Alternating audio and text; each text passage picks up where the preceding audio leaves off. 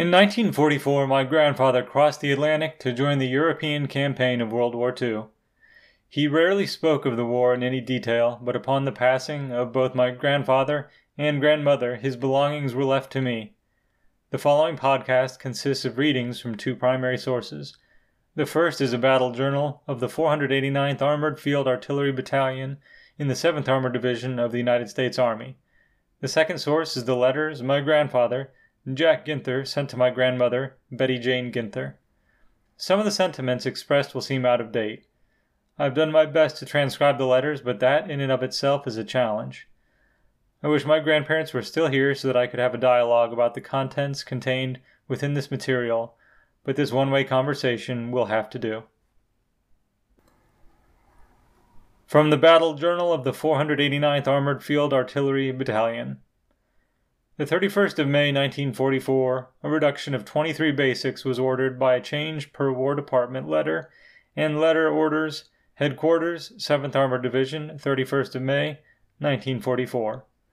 This now gave the 489th a total of 489 enlisted men, 31 officers, and 2 warrant officers, including 3 officers and 5 enlisted men on advance detail. Letter from my grandfather, June 1st, 1944. My darling, another day gone by and no letter from you. It takes about a week for your mail to come. No letter yesterday or today.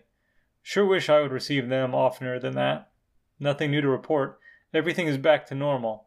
I wish something would happen, but I guess I just have to keep waiting. Tonight I took a walk for about an hour or so. Just had to get out alone and walk and think. Betty, I've never been so lonesome, jumpy, and restless as now. I don't know why.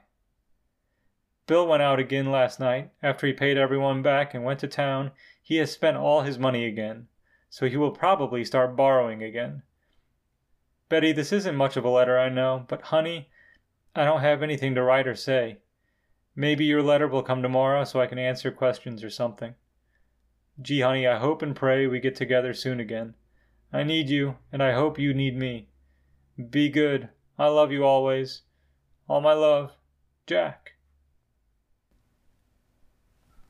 Letter from my grandfather, June 2nd, 1944.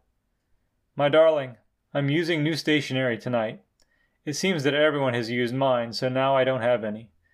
Tonight, Jones and Campbell and myself went and saw the show Ladies in Washington. It wasn't too bad. And on the way back, I bought this stationery. Bill pulled my overnight duty for me tonight.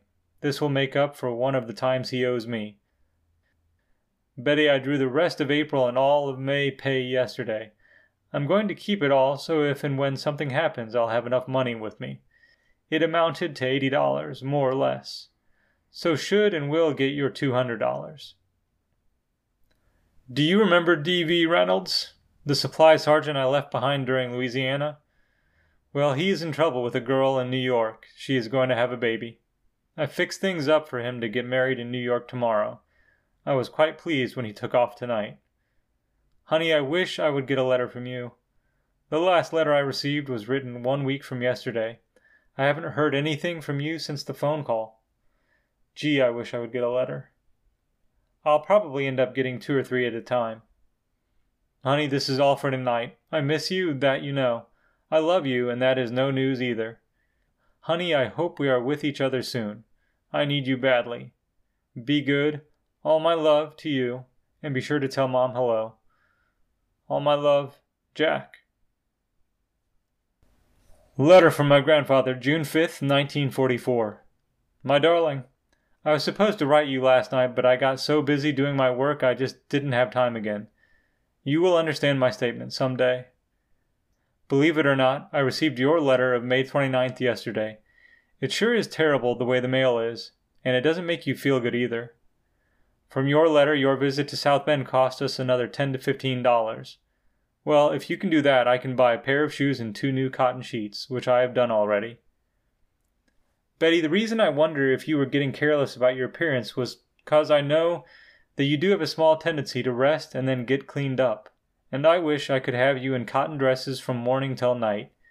You really look pretty all fixed up in a bright cotton dress. Honey, I wish I could see you now.